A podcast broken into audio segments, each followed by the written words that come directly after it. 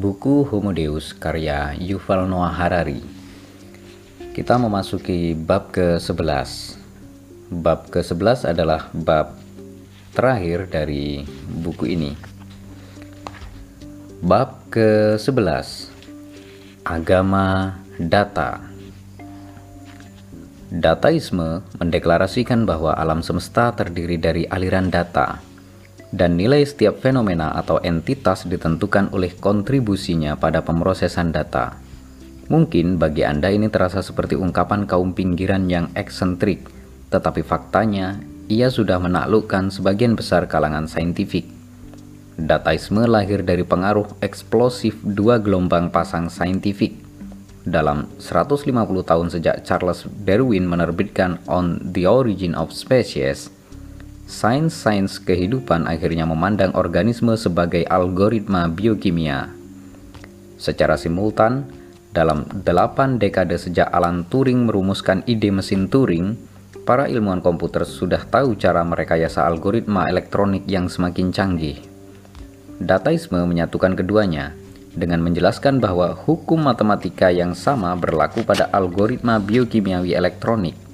Dengan itu, Dataisme meruntuhkan penghalang antara binatang dan mesin dan berharap algoritma-algoritma elektronik pada akhirnya dapat mengurai dan melampaui algoritma-algoritma biokimia. Bagi para politisi, pebisnis, dan konsumen biasa, dataisme menawarkan teknologi pendobrak dan banyak kekuatan baru. Bagi para sarjana dan intelektual, ia juga menjanjikan tersedianya cawan suci saintifik yang sulit didapatkan selama berabad-abad sebuah teori berjangkauan luas yang menyatukan seluruh disiplin ilmiah dari musikologi, ekonomi, sampai ke biologi. Menurut dataisme, simfoni kelima Beethoven, buih bursa saham dan virus flu hanyalah tiga pola aliran data yang bisa dianalisis dengan menggunakan konsep dasar serta alat-alat yang sama. Ide ini luar biasa menarik. Ia menyediakan kesamaan bahasa bagi semua ilmuwan, membangun jembatan-jembatan di atas perselisihan akademis, dan dengan mudah mengekspor pandangan melintasi batas-batas disiplin. Para musikolog, ekonom, dan ahli biologi seluler akhirnya bisa saling memahami. Dalam proses itu, dataisme membalikkan piramida belajar tradisional. Sampai hari ini, data dipandang sebagai hanya langkah pertama dalam rantai panjang aktivitas intelektual Manusia diharuskan menyaring data menjadi informasi, informasi menjadi pengetahuan, dan pengetahuan menjadi kebijaksanaan. Namun, dataisme meyakini bahwa manusia tidak bisa lagi menangani aliran data, aliran besar data, sehingga mereka tidak bisa menyaring data menjadi informasi, apalagi menjadi pengetahuan atau kebijaksanaan. Karena itu, tugas pemerintah tugas pemeriksaan data harus dipercayakan pada algoritma-algoritma elektronik yang kapasitasnya jauh melampaui kapasitas otak manusia. Dalam prakteknya, ini berarti bahwa para datais skeptis tentang pengetahuan dan kebijaksanaan manusia dan lebih suka menaruh kepercayaan mereka pada big data dan algoritma-algoritma komputer. Dataisme berakar paling kuat dalam dua disiplin induknya, sains komputer dan biologi, di antara keduanya, biologi lebih penting. Dataisme mengubah keterbatasan terobosan dalam sains komputer menjadi sebuah katalisme mengguncang dunia yang bila mentransformasi total sifat kehidupan. Anda bisa saja tidak setuju dengan pendapat bahwa organisme adalah algoritma dan bahwa jerapah, tomat, dan manusia hanyalah metode-metode yang berbeda dalam pemrosesan data. Namun Anda harus tahu bahwa inilah dogma saintifik saat ini, dan ini mengubah dunia kita menuju sesuatu yang tak terbayangkan. Bukan hanya organisme individu yang sekarang dilihat sebagai sistem-sistem pemrosesan data, melainkan juga seluruh masyarakat seperti lebah madu, koloni bakteri, hutan, dan kota-kota manusia. Semakin banyak ekonom yang juga menginterpretasi ekonomi sebagai sistem pemrosesan data, Orang awam percaya bahwa ekonomi terdiri dari petani-petani yang menanam gandum, para buruh di pabrik-pabrik pakaian, dan para pelanggan yang membeli roti serta pakaian dalam. Namun para ahli melihat ekonomi sebagai sebuah mekanisme untuk mengumpul untuk pengumpulan data tentang keinginan dan kemampuan dan mengubah data ini menjadi keputusan-keputusan. Menurut pandangan ini, kapitalisme pasar bebas dan komunisme yang dikendalikan negara bukanlah ideologi, kredo etis atau institusi politik yang bersaing. Pada dasarnya, keduanya adalah sistem pemrosesan data yang bersaing Kapitalisme menggunakan pemrosesan terdistribusi, sedangkan komunisme bertumpu pada pemrosesan yang tersentralisasi. Kapitalisme memproses data dengan menghubungkan secara langsung semua produsen dengan konsumen dan membiarkan mereka bertukar informasi secara bebas serta mengambil keputusan secara independen. Bagaimana Anda menentukan harga roti di sebuah pasar bebas? Ya, setiap toko roti mungkin memproduksi sebanyak roti yang diinginkannya, dan menetapkan harga setinggi yang diinginkannya. Pelanggan juga sama bebasnya membeli roti sebanyak yang mampu mereka beli, atau mengalihkan pembelian ke pesaing. Boleh saja mematok harga 1000 dolar untuk sarapan sepapan roti Prancis, tetapi tak seorang pun yang mungkin mau membelinya. Pada skala yang lebih besar, jika para investor memprediksi kenaikan permintaan roti, mereka akan membeli saham perusahaan bioteknologi yang mampu merekayasa secara genetik galur gandum yang lebih banyak produksinya. Aliran aliran masuk modal ini akan memungkinkan perusahaan mempercepat riset sehingga menyediakan gandum lebih cepat dan mencegah kekurangan roti. Bahkan, jika satu raksasa bioteknologi mengadopsi sebuah teori cacat dan menemui jalan buntu, para pesaing yang lebih sukses kemungkinan akan mencapai terobosan yang diharapkan. Jadi, kapitalisme pasar bebas mendistribusikan kerja, menganalisis data, dan membuat keputusan pada banyak prosesor independen tetapi saling terkait. Seperti dijelaskan guru ekonomi Austria, Friedrich Hayek, dalam sebuah sistem yang di dalamnya pengetahuan tentang fakta-fakta yang relevan tersebar ke banyak orang harga-harga bisa bertindak untuk mengordinasi tindakan-tindakan yang terpisah dari orang-orang berbeda. Menurut pandangan ini, bursa saham adalah sistem pemrosesan data yang paling cepat dan paling efisien yang sejauh ini telah diciptakan oleh manusia. Setiap orang dipersilahkan ikut bergabung. Jika tidak secara langsung, bisa melalui bank-bank atau lembaga pengelola dana pensiun mereka Bursa saham menjalankan ekonomi global dan memperhitungkan segala hal yang terjadi di seluruh planet ini, dan bahkan di luar planet. Harga-harga dipengaruhi oleh keberhasilan eksperimen saintifik, oleh skandal politik di Jepang, oleh erupsi gunung berapi di Islandia, bahkan oleh aktivitas tak teratur pada permukaan matahari. Agar sistem ini bisa berjalan mulus, diperlukan aliran informasi sebanyak mungkin dan sebebas mungkin Ketika jutaan orang di seluruh dunia memiliki akses ke semua informasi yang relevan, mereka menentukan harga minyak paling akurat, saham Hyundai, dan obligasi pemerintah Swedia dengan membeli dan menjualnya. Sudah diestimasi bahwa bursa saham hanya butuh waktu 15 menit perdagangan untuk menentukan pengaruh judul berita New York Times atas harga-harga sebagian besar saham. Pertimbangan pemrosesan data juga menjelaskan mengapa kapitalisme mendukung pajak rendah. Pajak tinggi berarti bahwa bagian besar dari semua modal yang tersedia berakumulasi di satu tempat, pundi-pundi negara, dan akibatnya semakin banyak dan semakin banyak keputusan harus dibuat oleh satu prosesor tunggal, yakni pemerintah. Ini menciptakan sistem pemrosesan data yang terlalu terpusat. Dalam kasus ekstrim, ketika pajak tinggi berlebihan, hampir semua modal ada di tangan pemerintah, sehingga hanya pemerintah yang bisa mengambil keputusan untuk segala-galanya. Ia mendiktekan harga roti, lokasi toko-toko roti, serta anggaran riset dan pengembangan. Dalam sebuah pasar bebas, jika satu prosesor membuat keputusan yang salah, yang lain akan dengan cepat memanfaatkan kesalahan itu. Namun ketika sebuah prosesor melakukan hampir semua keputusan, kesalahan bisa menjadi bencana Situasi ekstrim ini, yang di dalamnya semua data diproses dan semua keputusan dibuat oleh satu proses prosesor tunggal, disebut komunisme. Dalam sebuah ekonomi komunis, orang bekerja menurut kemampuan mereka dan menerima menurut kebutuhan mereka. Dengan kata lain, pemerintah mengambil 100% keuntungan Anda, memutuskan apa yang Anda butuhkan dan kemudian memenuhi kebutuhan-kebutuhan ini Meskipun tidak ada negara yang pernah mewujudkan skema ini dalam bentuknya yang ekstrim, Uni Soviet dan negara-negara satelitnya sudah mendekati sebisanya. Mereka meninggalkan prinsip pemrosesan data yang terdistribusi dan beralih ke sebuah model pemrosesan data yang terpusat. Seluruh informasi dari seantero Uni Soviet mengalir ke satu lokasi tinggal tunggal di Moskow, tempat segala keputusan penting dibuat. Produsen dan konsumen tidak bisa berkomunikasi langsung dan harus mematuhi perintah-perintah pemerintah. Misalnya, Kementerian Ekonomi Soviet mungkin memutuskan bahwa harga roti di semua toko harus tepat 2 rubel 4 kopek.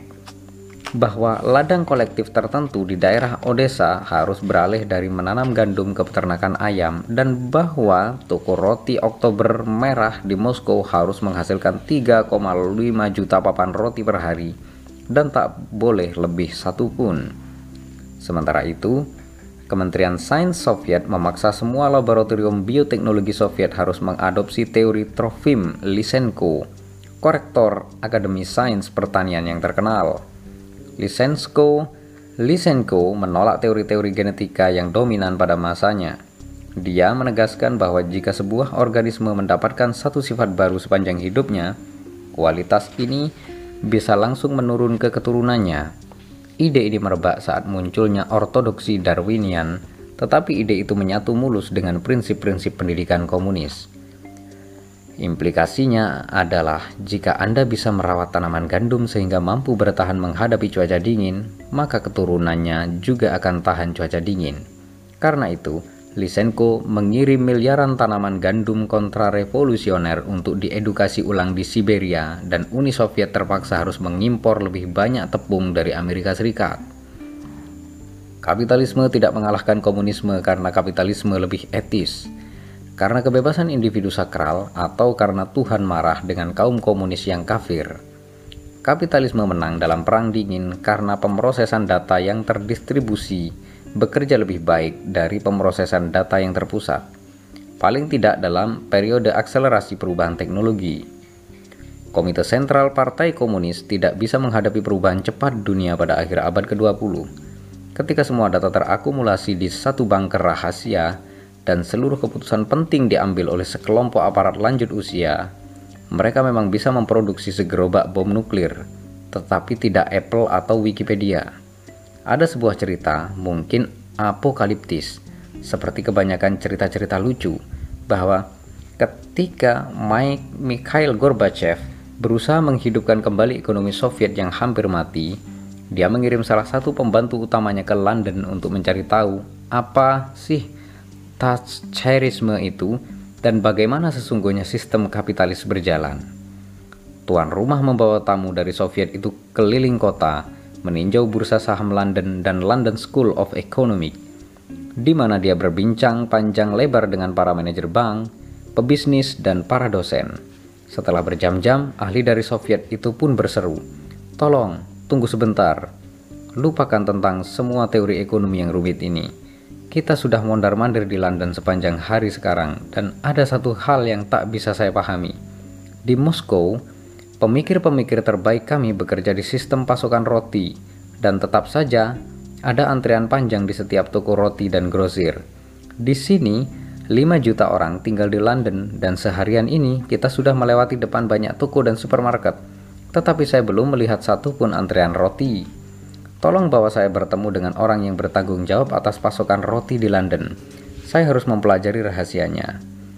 Tuan rumah menggeleng-geleng, berpikir sesaat lalu berkata, Tak ada seorang pun yang diberi tanggung jawab atas pasokan roti di London.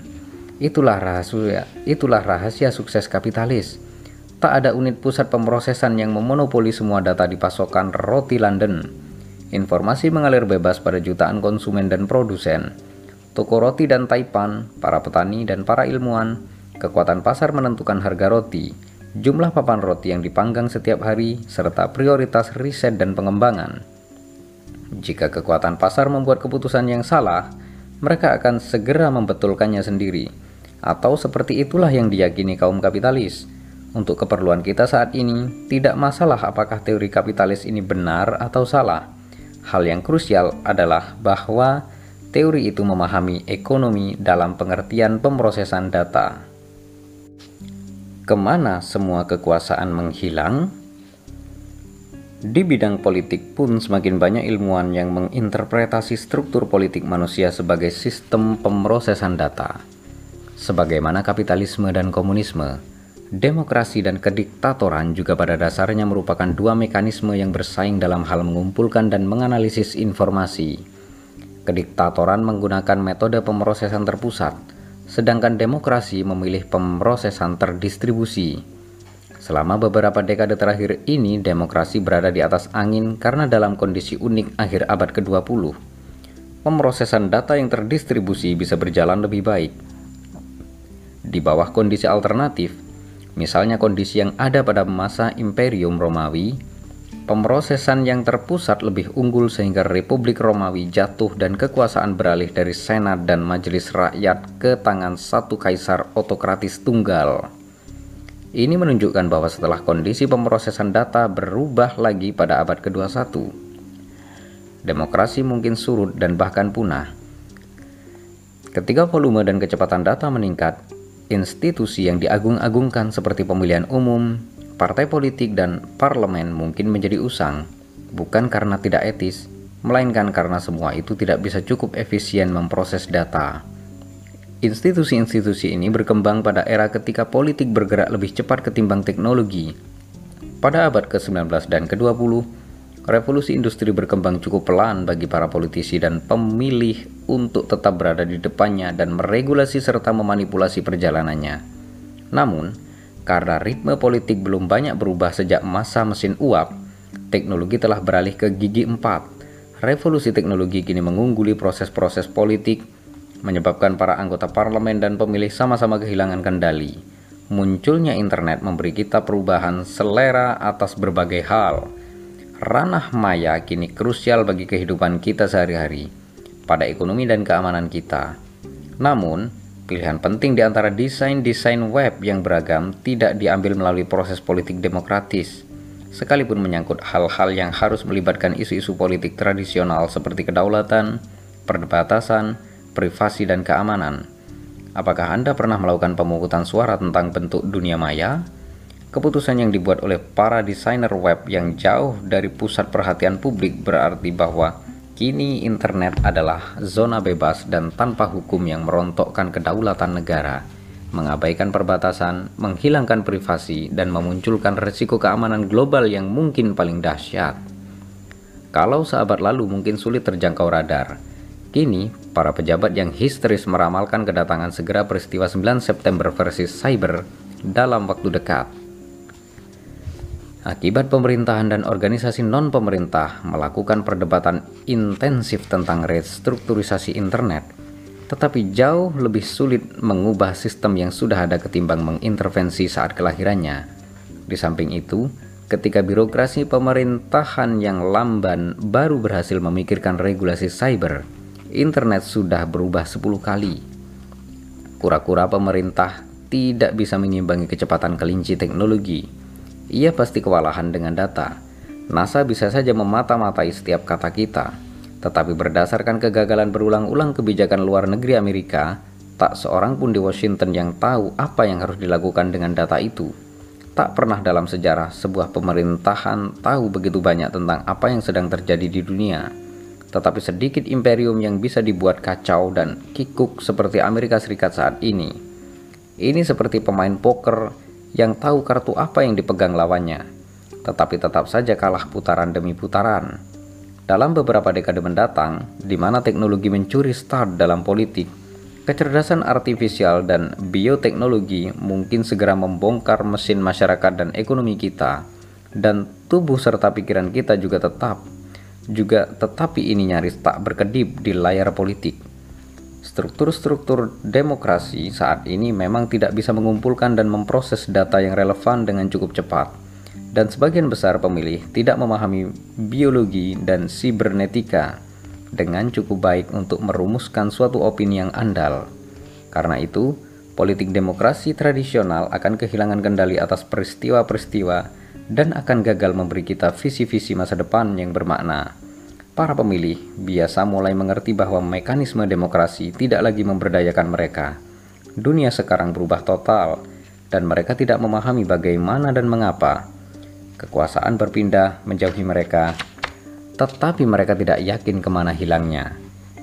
Di Inggris, para pemilih membahayakan bahwa di Inggris, para pemilih membayangkan bahwa kekuasaan mungkin beralih ke Uni Eropa, sehingga mereka mendukung Brexit. Di Amerika Serikat, para pemilih membayangkan bahwa kalangan mapan monopoli seluruh kekuasaan memonopoli seluruh kekuasaan sehingga mereka mendukung para kandidat anti kemapanan seperti Bernie Sanders dan Donald Trump. Namun, kebenaran yang menyedihkan adalah bahwa tak seorang pun tahu ke mana seluruh kekuasaan itu menghilang. Kekuasaan pasti tidak akan kembali ke para pemilih biasa jika Inggris meninggalkan Uni Eropa, juga jika Trump tidak merebut Gedung Putih. Itu tidak berarti bahwa kita akan kembali ke kediktatoran ala abad ke-20 Rezim-rezim otoriter tampaknya sama-sama takluk pada laju perkembangan teknologi dan kecepatan serta volume aliran data. Pada abad ke-20, para diktator memiliki visi besar tentang masa depan. Kaum komunis dan fasis sama-sama berusaha menghancur leburkan dunia lama dan membangun sebuah dunia baru sebagai penggantinya. Apa pun yang Anda pikirkan tentang Lenin, Hitler, atau Mao, Anda tidak bisa menuduh mereka tak punya visi Hari ini tampaknya para pemimpin memiliki peluang untuk mengikuti visi-visi yang lebih besar. Kalau kaum komunis dan Nazi berusaha menciptakan sebuah masyarakat baru dan manusia baru dengan bantuan mesin uap serta mesin tik, kini para nabi bisa mengandalkan bioteknologi dan superkomputer. Dalam film fiksi sains, para politisi kejam seperti Hitler cepat menerkam teknologi baru semacam itu dengan menempatkannya demi kepentingan cita-cita politik megalomania yang ini dan yang itu. Namun, para politisi berdaging berdarah pada awal abad ke-21 bahkan negara-negara otoriter seperti Rusia, Iran, atau Korea Utara tak ubahnya seperti timpalan mereka di Hollywood. Mereka tampaknya tidak merancang dunia baru pemberani. Impian paling liar Kim Jong-un dan Ali Khamenei tidak jauh-jauh dari bom atom dan misil balistik persis seperti tahun 1945. Aspirasi-aspirasi Putin tampaknya terbatas pada impian membangun kembali blok Uni Soviet atau bahkan Imperium Tsar yang lebih tua. Sementara itu di Amerika Serikat, paranoia Republikan menyebabkan Barack Obama menjadi penganiaya kejam yang mengerami konspirasi untuk menghancurkan fondasi-fondasi masyarakat Amerika. Tetapi dalam 8 tahun masa kepresidenannya, dia nyaris tak berhasil meloloskan satu pun reformasi kecil di bidang perawatan kesehatan. Menciptakan menciptakan dunia dan manusia baru jauh di luar jangkauan agendanya. Persis karena teknologi kini bergerak begitu cepat dan parlemen serta para diktator sama-sama kewalahan dengan data yang tidak bisa mereka proses dengan cepat. Para politisi masa kini pun berpikir pada skala yang jauh lebih kecil daripada pendahulunya, sahabat lalu. Akibatnya, pada awal abad ke-21, politik kehilangan visi-visi besar. Pemerintahan telah menjadi administrasi belaka. Ia mengelola negara, tetapi tidak lagi mengarahkannya. Pemerintahan memastikan bahwa para guru dibayar tepat waktu dan sistem pembuangan tidak meluber, tetapi tidak tahu ke mana negara akan menuju dalam 20 tahun mendatang. Sampai pada tingkat tertentu, ini hal yang sangat bagus, mengingat bahwa sebagian visi politik besar abad ke-20 membawa kita ke Auschwitz, Hiroshima, dan lompatan besar ke depan. Mungkin kita lebih baik di bawah kekuasaan para birokrat berpikiran picik. Menggabungkan teknologi berupa serupa Tuhan dengan politik megalomania adalah tubir bencana. Banyak ekonom neoliberal dan ilmuwan politik berpendapat bahwa yang terbaik adalah menyerahkan seluruh keputusan penting di tangan pasar bebas. Karena itu, mereka memberi para politi mereka memberi para politisi pemanfaatan sempurna atas ketidakbecusan dan kebodohan mereka yang diinterpretasi sebagai kebijaksanaan yang mendalam. Para politisi sekarang bisa nyaman untuk percaya bahwa alasan mereka tidak bisa memahami dunia adalah bahwa memang tidak diperlukan untuk memahaminya. Meskipun demikian, menggabungkan teknologi serupa Tuhan dengan politik lamur juga memiliki kelemahan Ketiadaan visi tidak selalu menjadi berkah, dan tak semua visi dengan sendirinya buruk. Pada abad ke-20, visi distopia Nazi tidak runtuh secara spontan. Ia dikalahkan oleh visi sosialisme dan liberalisme yang sama besarnya dengan nazisme. Berbahaya mempercayakan masa depan kita pada kekuatan pasar karena kekuatan ini melakukan apa yang baik bagi pasar, bukan apa yang bagus bagi populasi manusia atau bagi dunia. Kekuatan pasar itu buta sekaligus tak terlihat, dan jika dibiarkan dengan segenap kekuatannya, ia bisa gagal melakukan apa pun menyangkut ancaman pemanasan global atau potensi bahaya kecerdasan artifisial. Sebagian orang percaya bahwa ada seseorang yang mengendalikannya, bukan para politisi demokratis maupun penjahat otokratis, melainkan segelintir milioner yang diam-diam mengendalikan dunia.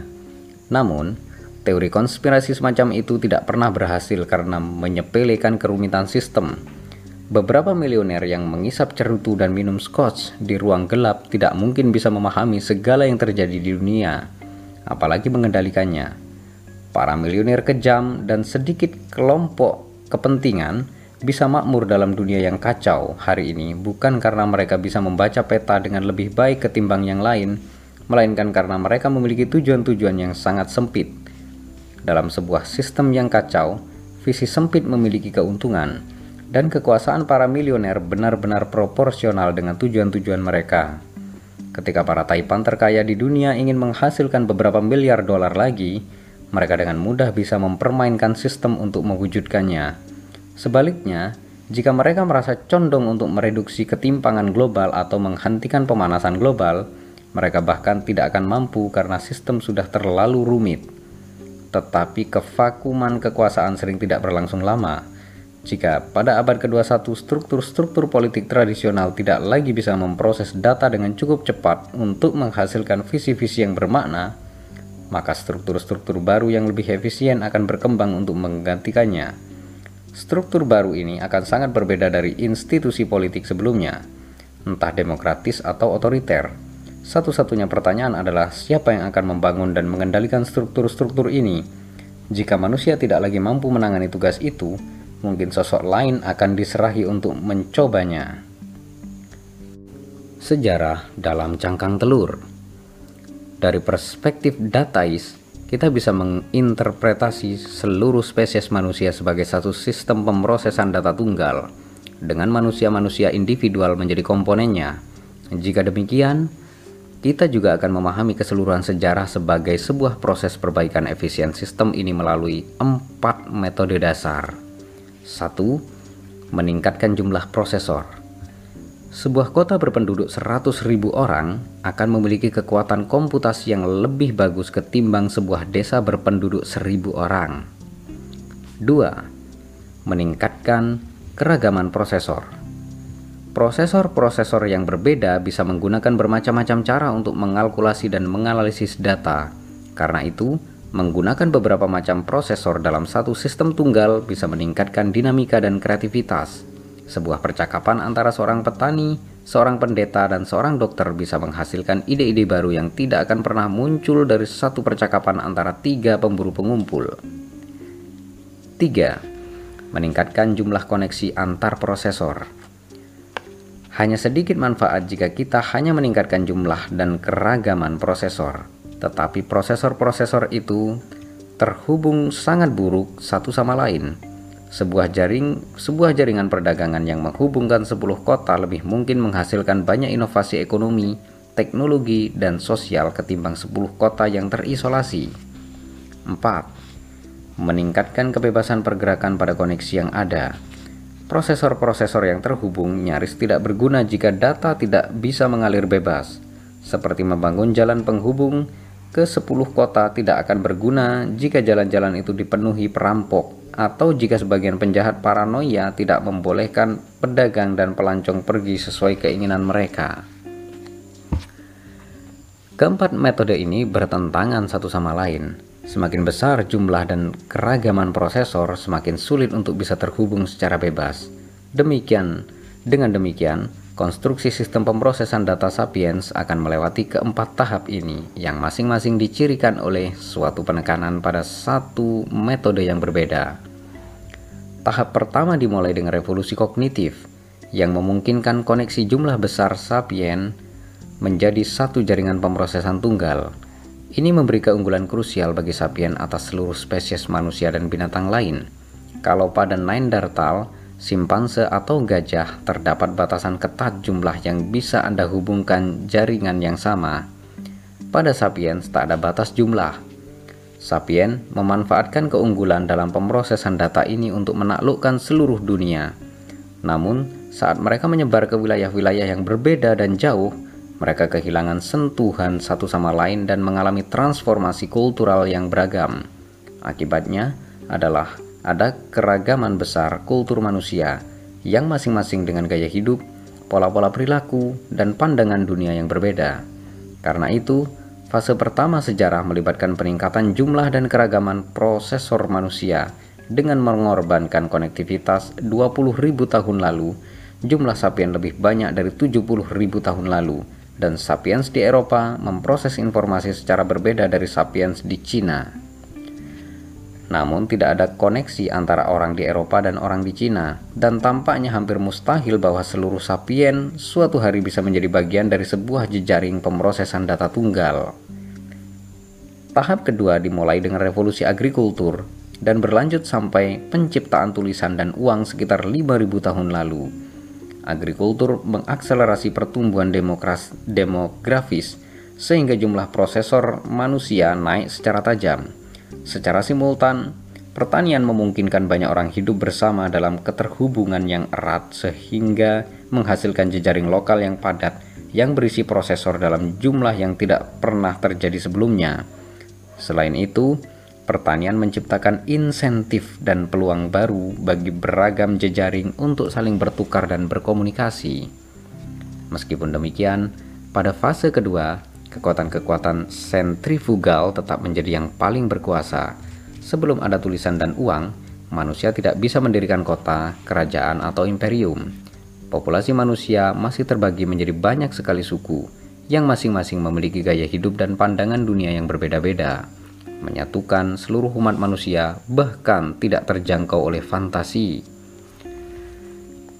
Tahap ketiga yang digulirkan oleh penciptaan tulisan dan uang sekitar 5000 tahun lalu berlangsung sampai awal revolusi saintifik. Berkat tulisan dan uang, medan gravitasi kerjasama manusia akhirnya mengungguli kekuatan-kekuatan sentrifugal.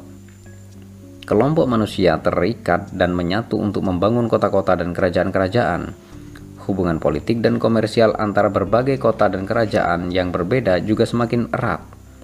Paling tidak sejak milenium pertama sebelum Masehi, ketika koin, imperium dan agama universal muncul, manusia mulai secara sadar mengimpikan tentang pembentukan satu jaringan tunggal yang akan mencakup segenap bumi. Impian ini menjadi nyata pada tahap keempat dan terakhir dari sejarah yang bermula sekitar tahun 1492. Para penjelajah, penakluk, dan pedagang modern awal memintal benang-benang tipis pertama yang mencakup seluruh dunia. Pada akhir periode modern, benang-benang ini menjadi lebih kuat dan lebih padat sehingga jejaring laba-laba pada era Columbus menjadi jejaring baja dan aspal abad ke-21. Yang lebih penting lagi, informasi bisa mengalir semakin bebas di jejaring global ini.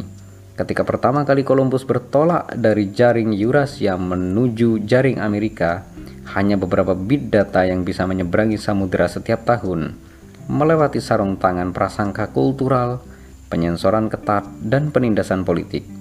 Namun, Seiring berlalunya tahun-tahun bersama pasar bebas, komunitas saintifik, tertib hukum, dan penyebaran demokrasi, semua itu membantu meruntuhkan tembok-tembok penghalang. Kita sering membayangkan bahwa demokrasi dan pasar bebas menang karena keduanya bagus. Yang benar, keduanya memang karena bisa memperbaiki sistem pemrosesan data global. Jadi, dalam 70.000 tahun terakhir ini, populasi manusia pertama-tama menyebar, kemudian terpisah menjadi kelompok-kelompok wilayah dan akhirnya menyatu lagi. Namun proses penyatuan itu tidak membawa kita kembali ke permulaan. Ketika kelompok manusia yang beragam ini menyatu dalam desa global masa kini, masing-masing membawa warisan unik pemikiran, alat-alat, dan perilaku yang sudah dikumpulkan dan dikembangkan sepanjang perjalanan. Lemari makan modern kita kini diisi gandum Timur Tengah, kentang Andea, gula Nugini, dan kopi Ethiopia. Demikian pula bahasa, agama, musik, dan politik kita penuh dengan warisan pusaka dari seluruh planet. Jika manusia benar-benar menjadi sebuah sistem pemrosesan data tunggal, lalu apa hasilnya nanti? Para datais akan berkata bahwa hasilnya adalah penciptaan sebuah sistem pemrosesan data yang baru dan lebih efisien, yang disebut internet, untuk segala hal. Begitu misi ini tercapai, Homo sapiens akan musnah. Informasi ingin bebas. Seperti kapitalisme, dataisme juga bermula sebagai sebuah teori saintifik yang netral, tetapi kini bermutasi menjadi sebuah agama yang mengklaim hak untuk menentukan yang benar dan yang salah.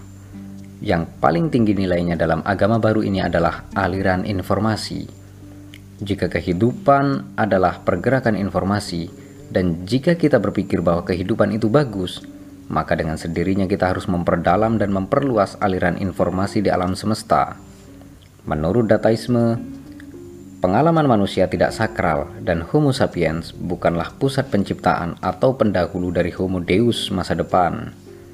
Manusia semata-mata hanyalah alat-alat untuk menciptakan internet segala hal yang mungkin akhirnya menyebar dari planet bumi untuk merambah seantero galaksi dan bahkan segenap alam semesta.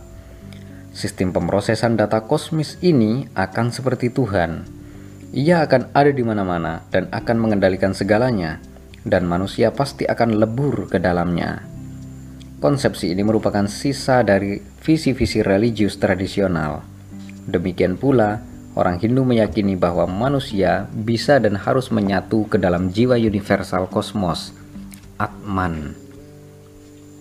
Orang Kristen meyakini bahwa setelah kematian, roh-roh suci akan berbalut berkat Tuhan yang tak terbatas, sedangkan para pendosa memutus diri dari keberadaannya. Malah, di Silicon Valley, para nabi datais menggunakan bahasa Mesiah tradisional.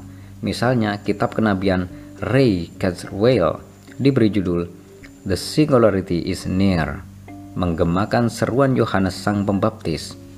Kerajaan surga sudah dekat. Para datais menjelaskan kepada mereka yang masih menyembah makhluk mortal berdaging berdarah bahwa mereka terlalu terikat dengan teknologi yang sudah ketinggalan zaman. Homo sapiens adalah algoritma yang sudah usang. Lagi pula, apa sih keunggulan manusia dibandingkan ayam? Hanya bahwa pada manusia informasi mengalir dalam pola-pola yang jauh lebih rumit. Manusia menyerap lebih banyak data dan memprosesnya dengan menggunakan algoritma yang lebih bagus ketimbang ayam. Dalam bahasa sehari-hari, ini berarti bahwa manusia dikatakan memiliki emosi yang lebih dalam dan kemampuan intelektual yang lebih unggul. Namun, ingat bahwa menurut dogma biologi saat ini, emosi dan kecerdasan hanyalah algoritma. Baiklah jika demikian. Jika kita bisa menciptakan sebuah sistem pemrosesan data yang bisa mengasimilasi lebih banyak data ketimbang makhluk manusia dan pemrosesnya dengan cara yang lebih efisien, Apakah berarti sistem itu lebih unggul dari manusia? Persis bagaimana manusia lebih unggul atas ayam? Dataisme tidak terbatas pada risalah-risalah yang diam. Seperti setiap agama lainnya, ia memiliki ajaran-ajaran praktis.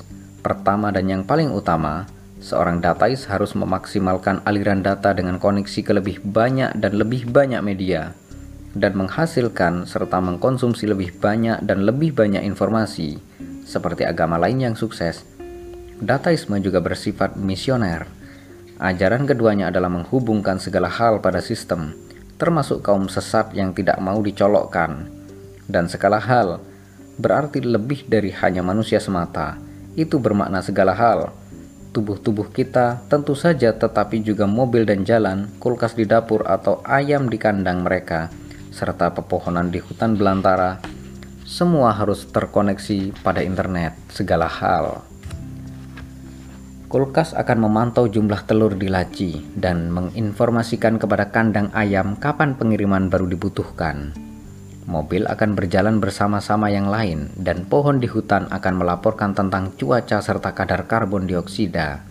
Kita tidak boleh membiarkan bagian mana pun dari alam semesta terputus hubungan dari jejaring besar kehidupan kalau dibiarkan, dosa terbesar akan membuntu aliran data.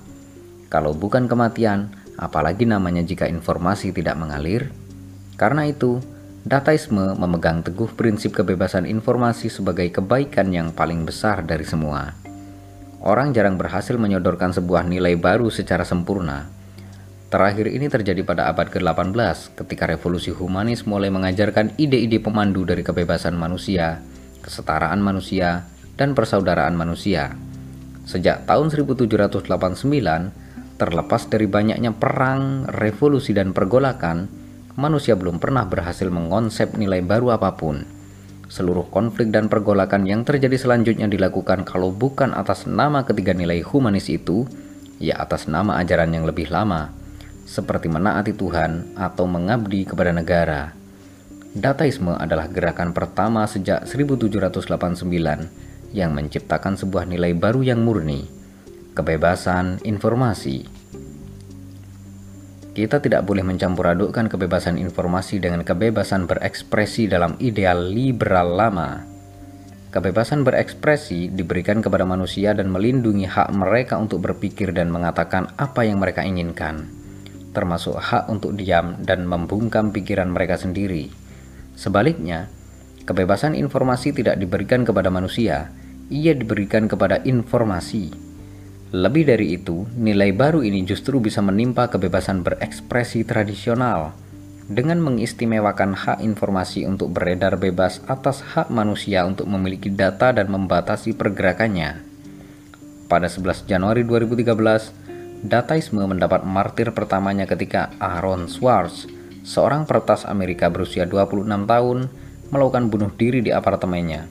Swartz adalah jenius langka pada usia 14 tahun, dia membantu mengembangkan protokol RSS yang krusial itu. Swartz juga seorang penganut gigih kebebasan informasi. Pada tahun 2008, dia mempublikasikan manifesto, manifesto gerilya akses terbuka yang menuntut aliran informasi bebas dan tak terbatas. Swartz mengatakan bahwa kita perlu mengambil informasi di mana pun disimpan membuat salinan-salinan dan membaginya ke dunia. Kita perlu mengeluarkan barang itu dari hak cipta dan menambahkannya ke dalam arsip. Kita perlu membeli database rahasia dan menempatkannya ke jaringan internet. Kita perlu mengunduh jurnal-jurnal ilmiah dan mengunggahnya ke jaringan berbagai file. Kita perlu berperang demi gerilya akses terbuka.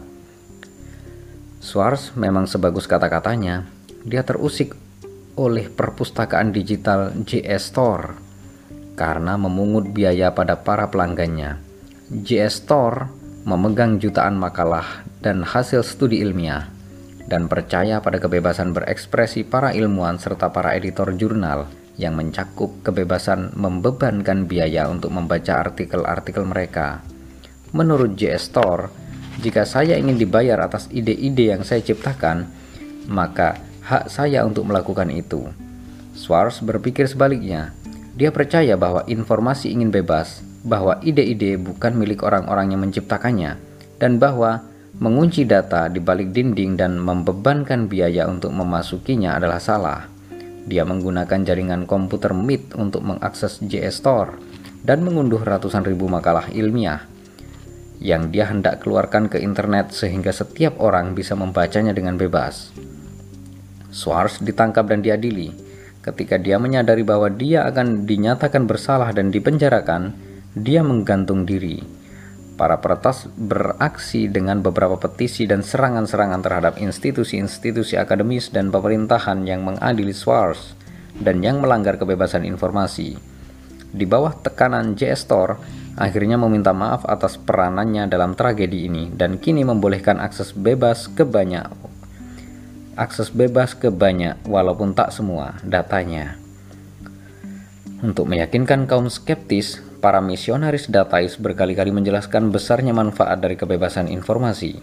Sebagaimana kaum kapitalis percaya bahwa semua hal yang baik tergantung pada pertumbuhan ekonomi sehingga para datais juga percaya bahwa semua hal yang baik termasuk pertumbuhan ekonomi bergantung pada kebebasan informasi. Mengapa Amerika Serikat tumbuh lebih cepat dari USSR? Karena informasi mengalir lebih bebas di Amerika Serikat. Mengapa orang Amerika lebih sehat, lebih kaya, dan lebih bahagia ketimbang orang Iran atau Nigeria? Berkat kebebasan informasi. Jadi, Jika kita ingin menciptakan sebuah dunia yang lebih baik, kuncinya adalah membebaskan data. Kita sudah melihat bahwa Google bisa mendeteksi epidemi baru lebih cepat dari organisasi kesehatan tradisional, tetapi hanya jika kita memberinya akses bebas ke informasi yang kita produksi. Demikian pula data yang bebas mengalir bisa mereduksi polusi serta limbah. Misalnya dengan merasionalisasi sistem transportasi, pada tahun 2010 jumlah mobil pribadi di dunia melebihi 1 miliar dan angkanya terus tumbuh. Mobil-mobil ini mengotori planet dan membuang-buang sumber daya yang besar, minimal dengan keharusan menyediakan jalan yang lebih lebar dan ruang parkir yang lebih banyak. Orang menjadi begitu terbiasa dengan kenyamanan transportasi pribadi sehingga mereka tak mungkin mau naik bus atau kereta api. Namun, para datais menunjukkan bahwa yang benar-benar diinginkan orang adalah mobilitas, bukan mobil pribadi dan sistem pemrosesan data yang baik bisa menyediakan mobilitas ini jauh lebih murah dan efisien. Saya memiliki mobil pribadi, mobil itu lebih banyak menganggur di parkiran. Pada hari-hari biasa, saya masuk ke mobil pada pukul 8.04, lalu menyetir setengah jam ke universitas. Tempat saya memarkir, tempat saya memarkir mobil seharian. Pada pukul 11.18, pada pukul 18.11, saya kembali ke mobil, mengendarai setengah jam pulang ke rumah, dan begitulah. Jadi, saya menggunakan mobil hanya satu jam sehari.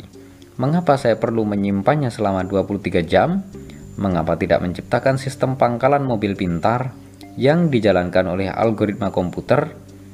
Komputer itu akan tahu bahwa saya perlu meninggalkan rumah pada pukul 8.04 dan akan menuju mobil otonom terdekat untuk menjemput saya pada waktu yang tepat. Setelah menurunkan saya di kampus, mobil itu bisa digunakan untuk tujuan lain, bukan menunggu di parkiran. Pada pukul 18.11, tepat saat saya meninggalkan gerbang universitas, mobil komunal lain akan berhenti tepat di samping saya dan membawa saya pulang. Dengan cara ini, 50 juta mobil otonom komunal bisa menggantikan 1 miliar mobil pribadi dan kita juga membutuhkan lebih sedikit jalan, jembatan, terowongan, dan ruang parkir. Asalkan tentu saja saya menanggalkan privasi saya dan membolehkan algoritma selalu tahu di mana saya dan ke mana saya ingin pergi. Rekam, unggah, bagikan. Tetapi Anda mungkin tidak perlu diyakinkan, terutama jika Anda berusia di bawah 20 tahun. Orang memang ingin menjadi bagian dari aliran data, sekalipun itu berarti menyerahkan privasi, otonomi, dan individualitas mereka. Seni humanis mengorbankan jenius individual, begitu juga sebuah gambar Picasso pada selembar serbet meraup jutaan di balai lelang Sotheby's. Sains humanis mengagungkan peneliti individual, dan setiap sarjana bermimpi menempatkan namanya di bagian atas makalah pada jurnal sains atau natur. Namun, semakin banyak jumlah karya artistik dan saintifik kini diproduksi oleh kolaborasi tanpa henti siapa pun. Siapa yang menulis Wikipedia? Kita semua. Individu menjadi komponen mungil dalam sebuah sistem yang tak seorang pun benar-benar memahaminya. Setiap hari saya menyerap data tak terhitung jumlahnya melalui surel, percakapan telepon, dan artikel-artikel. Memproses data menyebarkan kembali data-data baru melalui surel, telepon, dan artikel. Saya tidak benar-benar tahu di mana kedudukan saya dalam skema hal-hal yang lebih besar, atau bagaimana tumpukan data saya terhubung dengan tumpukan data lain yang dihasilkan oleh miliaran manusia lain dan komputer. Saya tidak punya waktu untuk mencari tahu karena saya terlalu sibuk menjawab semua surel. Dan ketika saya memproses lebih banyak data secara lebih efisien, menjawab lebih banyak surel, melakukan percakapan telepon, dan menulis artikel, maka saya membanjiri orang di sekitar saya dengan data yang lebih banyak lagi. Aliran data tanpa henti ini memicu penemuan dan guncangan baru yang tak seorang pun merencanakan, mengendalikan, atau memahaminya. Tak seorang pun memahami bagaimana ekonomi global berfungsi atau ke mana politik global akan menuju. Namun, memang tak seorang pun perlu memahaminya. Yang perlu Anda lakukan hanyalah menjawab surel lebih cepat dan membolehkan sistem membacanya. Sebagaimana kaum kapitalis pasar bebas percaya pada kekuasaan pasar yang tak terlihat, kaum datais juga percaya pada kekuasaan tak terlihat aliran data. Ketika sistem pemrosesan data global menjadi tahu segalanya dan berkuasa, maka berhubungan dengan sistem menjadi sumber segala makna. Manusia ingin menyatu dengan aliran data karena ketika Anda menjadi bagian dari aliran data, maka Anda menjadi bagian dari sesuatu yang lebih besar dari Anda sendiri. Agama tradisional berusaha meyakinkan bahwa setiap kata dan tindakan Anda adalah bagian dari suatu rencana kosmis besar dan bahwa Tuhan menyaksikan Anda setiap saat dan peduli tentang seluruh pikiran dan perasaan Anda. Agama data kini mengatakan bahwa setiap kata dan tindakan Anda adalah bagian dari aliran data besar. Algoritma-algoritma terus-menerus menyaksikan Anda dan bahwa mereka peduli atas segala hal yang Anda lakukan dan rasakan. Sebagian besar sangat menyukai ini. Bagi pemeluk sejati, terputus koneksi dari aliran data berisiko kehilangan makna kehidupan apa gunanya melakukan mengalami? Apa gunanya melakukan atau mengalami sesuatu jika tak seorang pun tahu tentang itu? Dan jika itu tidak berkontribusi pada sesuatu dan pada pertukaran informasi global, kalangan humanis meyakini bahwa pengalaman terjadi dalam diri kita dan bahwa kita harus menemukan dalam diri kita sendiri makna dari segala yang terjadi sehingga mengilhamkan makna bagi alam semesta. Kaum datais percaya bahwa pengalaman tidak berguna jika tidak dibagi dan bahwa kita tidak perlu, bahkan tidak bisa, mencari makna dalam diri kita sendiri.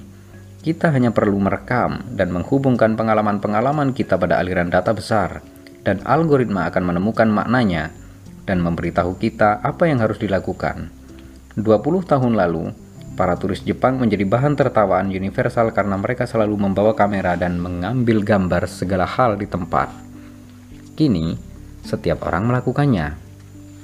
Jika Anda pergi ke India dan melihat seekor gajah, Anda tidak memperhatikannya dan bertanya kepada diri sendiri, "Apa yang saya rasakan?" Anda terlalu sibuk mencari telepon pintar, mengambil gambar gajah itu, mengunggahnya ke Facebook, dan kemudian memeriksa akun Anda setiap beberapa menit untuk melihat berapa banyak like yang Anda dapatkan. Menulis buku harian pribadi, praktik umum humanis pada generasi terdahulu terasa sama sekali tak ada gunanya bagi banyak kaum muda masa kini Mengapa menulis sesuatu jika tak ada orang lain yang bisa membacanya? Moto barunya adalah, jika Anda mengalami sesuatu, rekam. Jika Anda merekam sesuatu, unggah. Jika Anda mengunggah sesuatu, bagikan. Dalam buku ini kita sudah berulang-ulang bertanya, apa apa sih yang membuat manusia lebih unggul dari binatang lain? Dataisme punya satu jawaban baru yang dan sederhana kalau sebatas pengalaman saja, maka tidak ada yang lebih unggul pada manusia ketimbang serigala atau gajah. Satu bit data sama bagusnya dengan bit data lain. Namun, manusia bisa menulis puisi dan blog tentang pengalaman-pengalaman mereka dan mengunggahnya secara daring sehingga memperkaya sistem pemrosesan global. Itulah yang membuat bit-bit data mereka berarti. Serigala tak bisa melakukan itu. Karenanya, semua pengalaman serigala, sedalam dan serumit apa pun kemungkinannya, tidak berguna. Tak mengherankan bahwa kita terlalu sibuk mengubah pengalaman kita menjadi data. Ini bukan semata-mata urusan tren atau tidak. Ini masalah survival. Kita harus membuktikan pada diri kita sendiri dan pada sistem bahwa kita masih memiliki nilai. Dan nilai terletak bukan pada kepemilikan pengalaman, tetapi pada pengubahan pengalaman ini menjadi data yang bebas mengalir. Ngomong-ngomong, Serigala-serigala atau paling tidak anjing sepupu mereka bukanlah kasus tiada harapan. Sebuah perusahaan yang menamakan diri No More Wolf tak ada lagi gonggongan sedang mengembangkan helm untuk membaca pengalaman-pengalaman anjing. Helm itu memantau gelombang otak anjing dan menggunakan algoritma komputer untuk menerjemahkan sentimen-sentimen sederhana seperti saya marah ke dalam bahasa manusia anjing Anda mungkin akan segera memiliki akun Facebook atau Twitter miliknya sendiri. Mungkin bisa mendapatkan lebih banyak like dan pengikut daripada Anda. Kenali diri Anda sendiri. Dataisme tidak liberal juga bukan humanis, namun harus ditekankan bahwa dataisme juga tidak anti-humanis. Ia tak punya sesuatu yang melawan pengalaman-pengalaman manusia, ia hanya tidak menganggap semua itu secara intrinsik bernilai. Ketika kita membahas ketiga sekte utama humanis, kita menanyakan mana pengalaman yang paling bernilai. Mendengarkan simfoni kelima Beethoven, Chuck Berry, lagu inisiasi kerdil atau lolongan anjing yang sedang berahi, seseorang seorang datais akan berpendapat bahwa seluruh pertanyaan itu sesat karena meng, karena musik harus dievaluasi menurut data yang dibawanya, bukan menurut pengalaman yang diciptakannya. Seorang datais mungkin menjelaskan misalnya bahwa simfoni kelima membawa jauh lebih banyak data ketimbang lagu inisiasi kerdil karena ia menggunakan lebih banyak short dan skala serta menciptakan dialog-dialog dengan banyak gaya musik lain. Sehingga Anda membutuhkan lebih banyak kemampuan komputasional untuk mencerna simfoni kelima dan Anda mendapatkan pengetahuan lebih banyak dari melakukan hal itu. Musik, menurut pandangan ini adalah pola-pola matematik. Matematika bisa menggambarkan setiap karya musik di samping relasi-relasi antara dua karya. Karena itu, anda bisa mengukur nilai persisnya data setiap lagu simfoni dan lolongan dan menentukan mana yang paling kaya. Pengalaman yang mereka ciptakan pada manusia atau serigala benar-benar tidak berarti. Benar, selama 70 ribu tahun atau lebih, pengalaman manusia menjadi algoritma pemrosesan data yang paling efisien. Namun, kita akan segera mencapai titik ketika algoritma-algoritma ini akan terlampaui dan bahkan menjadi beban Sapiens berkembang di savana Afrika puluhan ribu tahun lalu dan algoritma mereka tentu saja tidak dibangun untuk menangani aliran data abad ke-21. Kita mungkin berusaha memperbarui sistem pemrosesan data manusia, tetapi ini tidak cukup. Internet segala hal mungkin akan segera menciptakan aliran data besar dan cepat semacam itu yang bahkan algoritma-algoritma manusia yang sudah terbarukan tidak akan mampu menanganinya. Ketika mobil menggantikan kereta-kereta yang ditarik kuda, kita tidak memperbarui kudanya, kita memensiunkan mereka. Mungkin kinilah saatnya melakukan hal yang sama pada Homo sapiens. Dataisme mengadopsi pendekatan fungsional secara ketat pada kemanusiaan, menentukan nilai pengalaman-pengalaman manusia menurut fungsinya pada mekanisme pemrosesan data. Jika kita mengembangkan sebuah algoritma yang memenuhi fungsi yang sama dengan lebih baik, maka pengalaman-pengalaman manusia akan kehilangan nilainya jadi, jika kita bisa menggantikan tidak hanya mengemudi taksi dan dokter, tetapi juga pengacara, penyair, atau musisi dengan program komputer superior, mengapa pula kita harus pusing-pusing soal apakah program-program ini tidak memiliki kesadaran dan pengalaman subjektif? Jika sebagian humanis mengagung-agungkan kesakralan pengalaman manusia, para datais akan menepis omong kosong sentimental seperti itu. Pengalaman yang Anda puji hanyalah algoritma biokimia yang sudah ketinggalan zaman.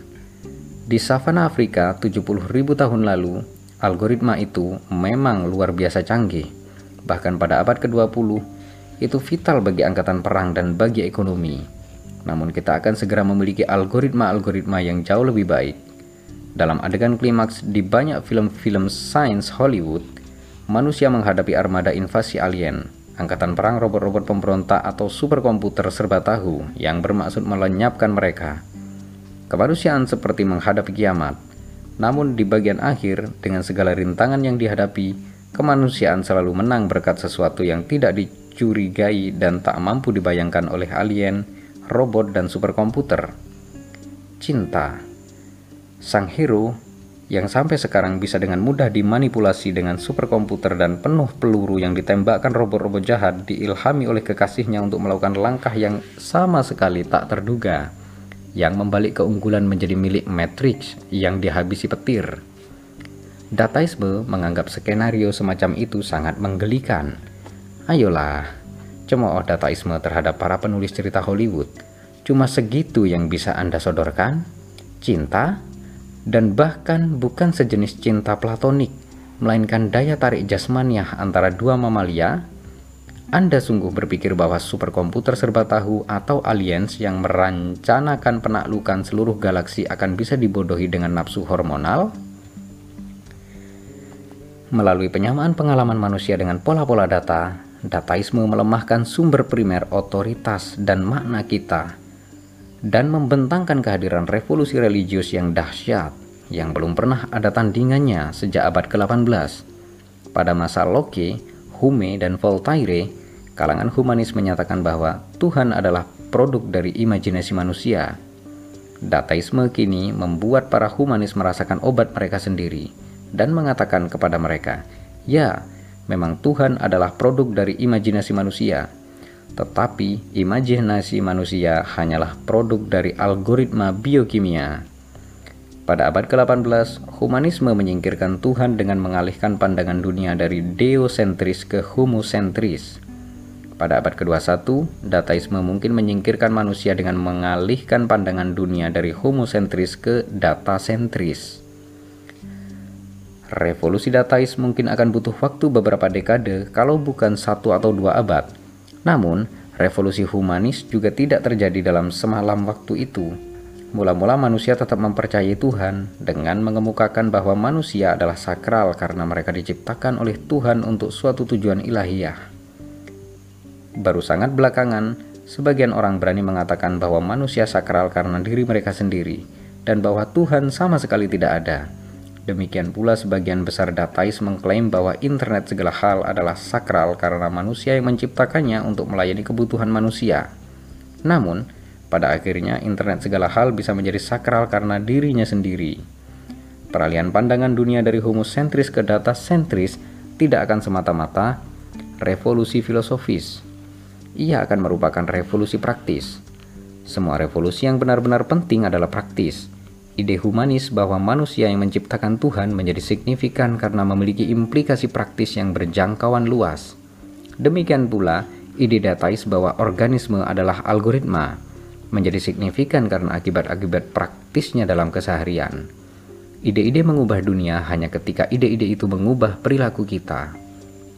Pada masa Babilonia kuno, Ketika orang menghadapi dilema yang sulit, mereka mendaki puncak kuil setempat pada kegelapan malam dan mengamati langit.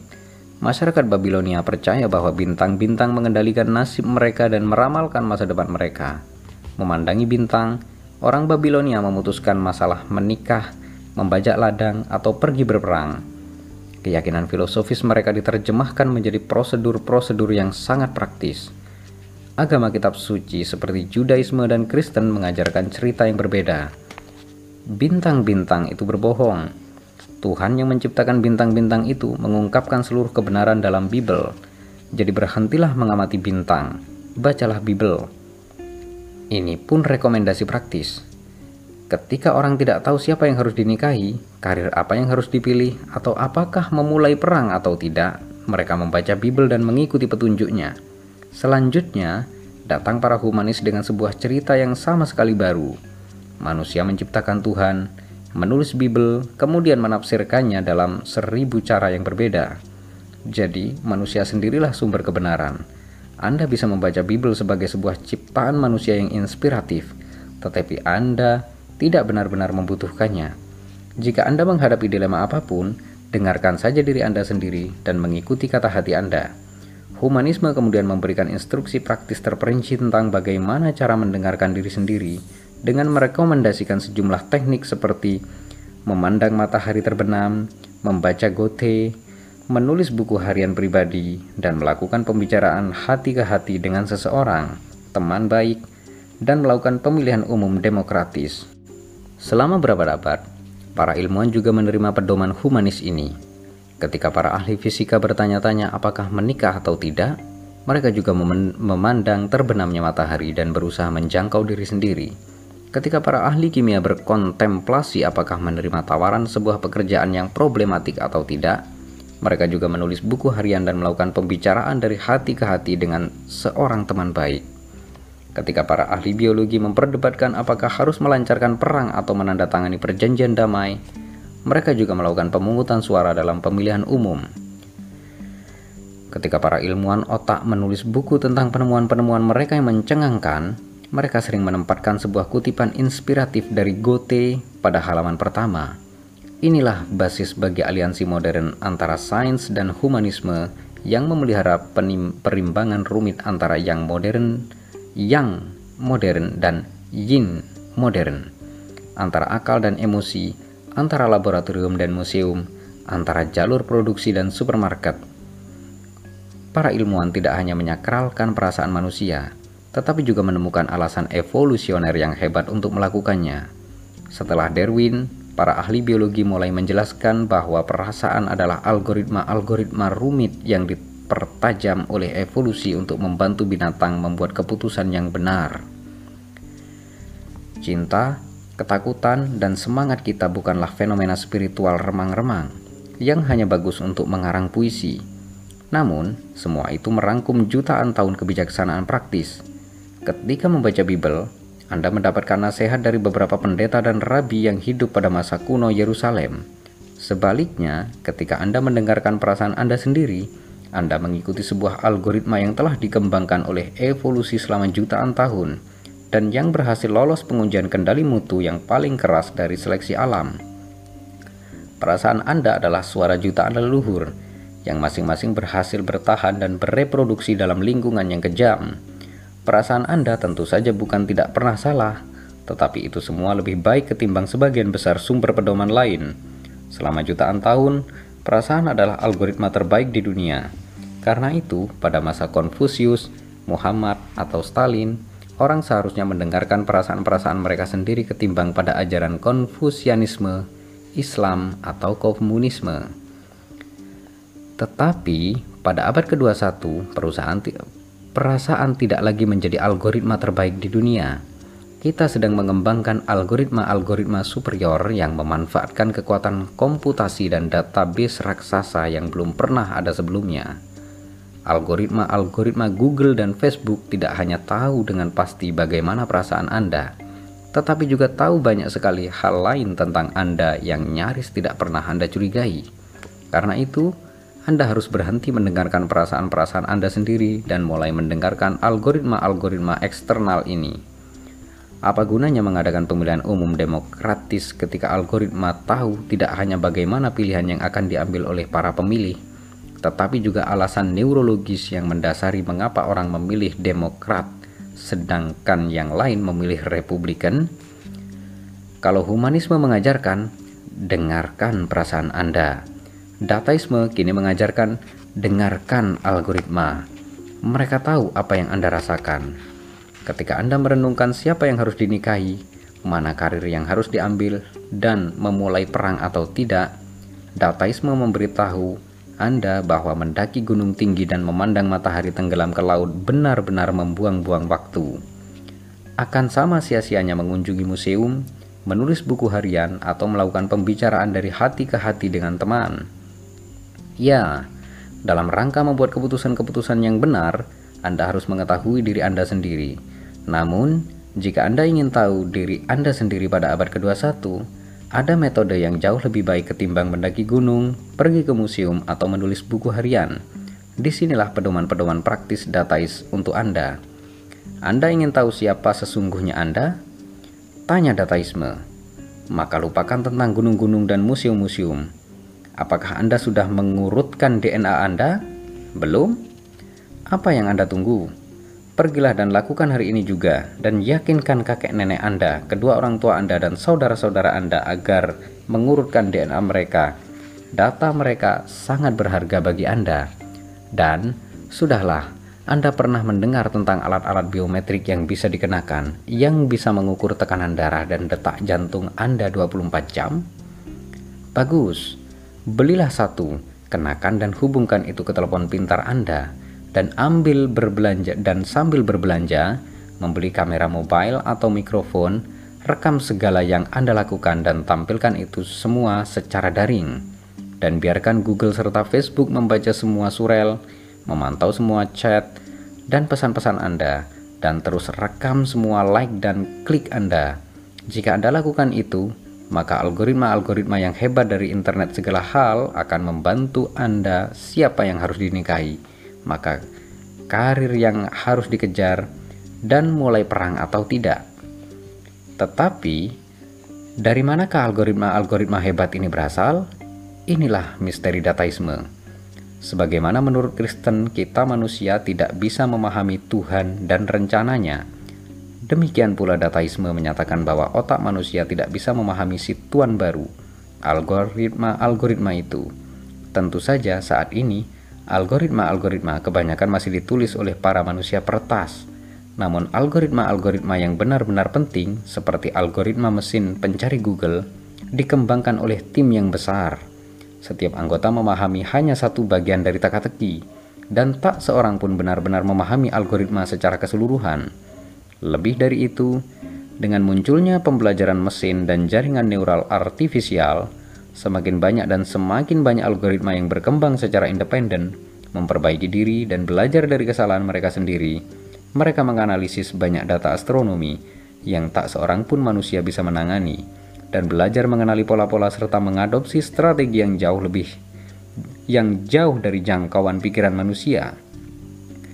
Bibit algoritma ini mungkin dikembangkan oleh manusia, tetapi saat ia tumbuh, ia mengikuti jalannya sendiri, pergi ke mana pun yang tak diketahui manusia sebelumnya, dan ke mana pun yang tak bisa diikuti oleh manusia.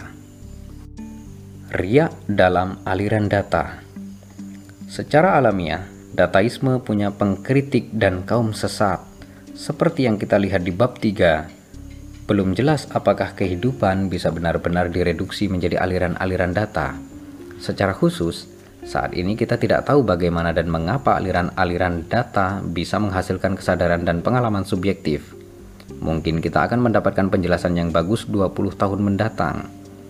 Namun, mungkin pula kita akan mendapati bahwa ternyata organisme sama sekali bukan algoritma. Masih sama tidak jelasnya apakah kehidupan hanya berisi pengambilan keputusan. Di bawah pengaruh datais, baik sains kehidupan maupun ilmu sosial telah menjadi terobsesi pada proses-proses pengambilan keputusan. Seakan-akan hanya itu yang ada dalam kehidupan.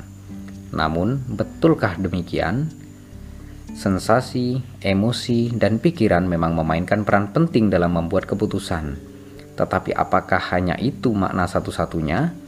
Dataisme mendapatkan pemahaman yang semakin baik dan semakin baik tentang proses-proses pengambilan keputusan. Tetapi mungkin pula ia mengadopsi pandangan yang semakin meleset tentang kehidupan Pengujian secara kritis atas dogma datais kemungkinan akan menjadi tidak hanya tantangan saintifik terbesar abad ke-21, tetapi juga proyek politik dan ekonomi paling urgent. Para sarjana di bidang sains kehidupan dan ilmu sosial harus bertanya pada diri sendiri apakah kita melewatkan sesuatu ketika kita memahami kehidupan sebagai pemrosesan data dan pengambilan keputusan. Apakah sesuatu di alam semesta yang mungkin tak bisa direduksi menjadi data Katakanlah, algoritma dan kesadaran akhirnya bisa mengungguli kecerdasan sadar dalam semua tugas pemrosesan data yang sudah diketahui. Bagaimana jika ada sesuatu yang hilang dengan mengganti kecerdasan sadar dengan algoritma-algoritma dan kesadaran yang superior? Tentu saja, sekalipun jika dataisme salah dan organisme ternyata bukan algoritma, tidak dengan sendirinya itu menghalangi dataisme mengambil alih dunia banyak agama sebelumnya mendapatkan popularitas dan kekuasaan besar meskipun ada banyak ketidakakuratan faktual di dalamnya. Kalau Kristen dan komunisme bisa melakukannya, mengapa dataisme tidak? Dataisme memiliki prospek luar biasa bagus karena saat ini ia menyebar ke seluruh disiplin saintifik. Sebuah paradigma saintifik yang tersatukan bisa dengan mudah menjadi sebuah dogma yang tak bisa dipatahkan sangat sulit untuk menandingi sebuah paradigma saintifik. Tetapi sekarang tak satu pun paradigma telah diadopsi oleh segenap kemampuan saintifik. Karena itu, para sarjana di satu bidang selalu bisa mengimpor pandangan-pandangan sesaat dari luar. Namun, jika setiap orang dari musikolog sampai ahli biologi menggunakan paradigma datais yang sama, wisata-wisata antar disiplin hanya akan memperkuat paradigma itu semakin jauh. Akibatnya, jika paradigma itu cacat, akan luar biasa sulit untuk melawannya. Jika dataisme berhasil dalam menaklukkan dunia, apa yang akan terjadi pada kita manusia? Pada mulanya dataisme mungkin akan mengakselerasi perburuan humanis di bidang kesehatan, kebahagiaan, dan kekuasaan. Dataisme menyebarkan dirinya dengan janji untuk memenuhi semua aspirasi humanis ini. Dalam rangka mencapai immortalitas, kebahagiaan dan kekuasaan ilahiyah menciptakan kita menciptakan kita perlu merespon data dalam jumlah yang sangat besar jauh di luar jangkauan kapasitas otak manusia. Maka algoritma-algoritma akan melakukannya untuk kita. Namun begitu otoritas beralih dari manusia ke algoritma proyek-proyek humanis bisa menjadi tidak relevan Begitu kita meninggalkan pandangan dunia homosentris untuk mendukung pandangan dunia data sentris, kesehatan dan kebahagiaan manusia bisa tampak jauh kurang penting. Mengapa repot-repot dengan urusan mesin-mesin pemrosesan data usang kalau model-model yang jauh lebih superior sudah ada? Kita akan berusaha keras merekayasa internet segala hal dengan harapan ia akan membuat kita sehat, bahagia, dan berkuasa. Namun, begitu internet segala hal sudah siap dan berjalan, manusia mungkin tereduksi dari perekayasa menjadi komponen, lalu menjadi data, dan akhirnya kita mungkin pudar dalam air bah data seperti gundukan tanah dalam arus deras sungai. Karena itu, dataisme mengancam akan melakukan hal yang sama terhadap Homo sapiens – dengan apa yang dilakukan Homo sapiens terhadap semua binatang lain. Dalam perjalanan sejarah, manusia menciptakan jaringan global dan mengevaluasi segalanya menurut fungsinya dalam jaringan itu. Selama ribuan tahun, ini memompa kebanggaan dan prasangka manusia. Karena manusia memenuhi fungsi paling penting dalam jaringan itu, maka mudah bagi kita untuk mengambil keuntungan atas pencapaian jaringan itu dan melihat diri kita sebagai pusat penciptaan. Kehidupan dan pengalaman semua binatang lain direndahkan nilainya karena mereka memenuhi fungsi-fungsi yang jauh kurang penting. Dan setiap kali satu binatang berhenti memenuhi fungsinya sama sekali, ia pun punah. Meskipun demikian, begitu manusia kehilangan makna fungsionalnya dalam jaringan itu, kita akan mendapati bahwa kita bukan pusat penciptaan lagi. Alat-alat ukur yang kita agung-agungkan akan mengutuk kita mengikuti jejak mamut dan pesut sungai Cina menuju kepunahan jika dilihat ke belakang, manusia ternyata hanya sebuah riak dalam aliran data kosmis. Kita benar-benar tidak bisa memprediksi masa depan karena teknologi bukan deterministik. Teknologi yang sama bisa menciptakan jenis masyarakat yang sangat berbeda. Misalnya teknologi dari revolusi industri, kereta api, listrik, radio, telepon bisa digunakan untuk mendirikan kediktatoran komunis, rezim fasis atau demokrasi liberal. Perhatikan Korea Selatan dan Korea Utara. Mereka memiliki akses yang benar-benar sama pada teknologi, tetapi mereka telah memilih untuk menggunakannya dengan cara yang sangat berbeda. Munculnya AI dan bioteknologi pasti akan mentransformasi dunia, tetapi itu tidak memandatkan satu hasil tunggal yang deterministik. Semua skenario yang diuraikan dalam buku ini harus dilihat sebagai kemungkinan-kemungkinan, bukan risalah-risalah. Jika Anda tidak suka dengan sebagian dari kemungkinan-kemungkinan ini, Anda dipersilahkan untuk berpikir dan berperilaku dengan cara yang baru agar dapat mencegah kemungkinan-kemungkinan tertentu di sini menjadi nyata. Tetapi, tidak mudah untuk berpikir dan berperilaku dengan cara-cara baru karena pikiran dan tindakan kita biasanya dihambat oleh ideologi serta sistem sosial saat ini. Buku ini melacak asal-usul dari kondisi hari ini dalam rangka mengendurkan cengkeramannya dan memungkinkan kita bertindak secara berbeda dan berpikir dalam cara yang jauh lebih imajinatif tentang masa depan kita. Bukan menyempitkan horizon kita melalui peramalan satu skenario tunggal yang definitif.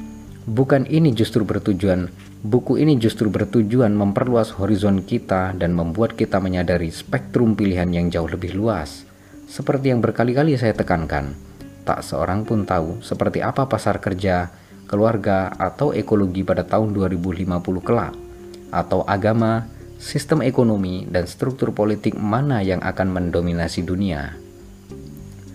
Meskipun demikian, memperluas horizon kita bisa mendatangkan pukulan balik sehingga membuat kita lebih bingung dan tidak aktif dibandingkan sebelumnya. Dengan begitu banyak skenario dan kemungkinan-kemungkinannya, apa yang harus kita perhatikan? Dunia sedang berubah menjadi lebih cepat dari sebelumnya, dan kita dibanjiri oleh jumlah tak terbendung data, ide, janji, dan ancaman. Manusia sedang menanggalkan otoritasnya pada pasar bebas, pada kebijaksanaan massa, dan pada algoritma-algoritma eksternal karena kita tidak bisa menangani tumpukan data. Pada masa lalu, penyensoran bisa bekerja dengan memblokade aliran informasi pada abad ke-21, penyensoran berjalan dengan membanjiri orang dengan informasi yang tidak relevan. Kita tidak tahu apa yang harus diperhatikan dan sering menghabiskan waktu untuk menyelidiki dan memperdebatkan isu-isu sampingan. Pada masa kuno, kekuasaan berarti memiliki akses data. Kita memiliki kekuasaan berarti tahu apa yang harus diabaikan Jadi dengan mempertimbangkan segala hal yang akan terjadi pada dunia kacau kita, apa yang seharusnya menjadi fokus kita? Jika kita berpikir dalam ukuran bulan, kita mungkin lebih baik fokus pada masalah-masalah langsung seperti kekacauan di Timur Tengah, krisis pengungsi di Eropa, dan perlambatan ekonomi Cina.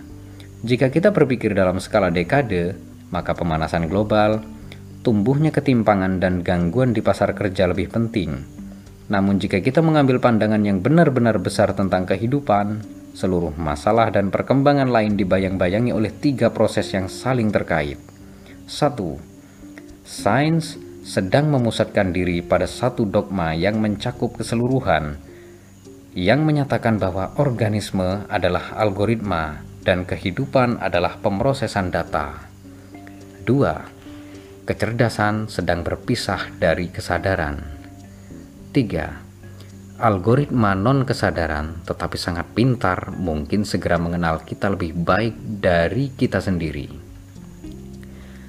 Inilah ketiga proses yang memunculkan tiga pertanyaan yang saya harap akan lekat dalam benak Anda jauh setelah Anda selesai membaca buku ini. 1 apakah organisme memang benar-benar algoritma dan kehidupan benar-benar hanya pemrosesan data? 2. Apa yang lebih berharga, kecerdasan atau kesadaran?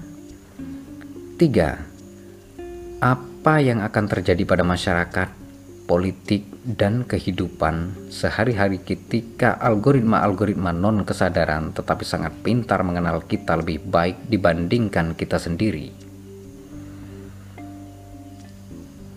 Selesai.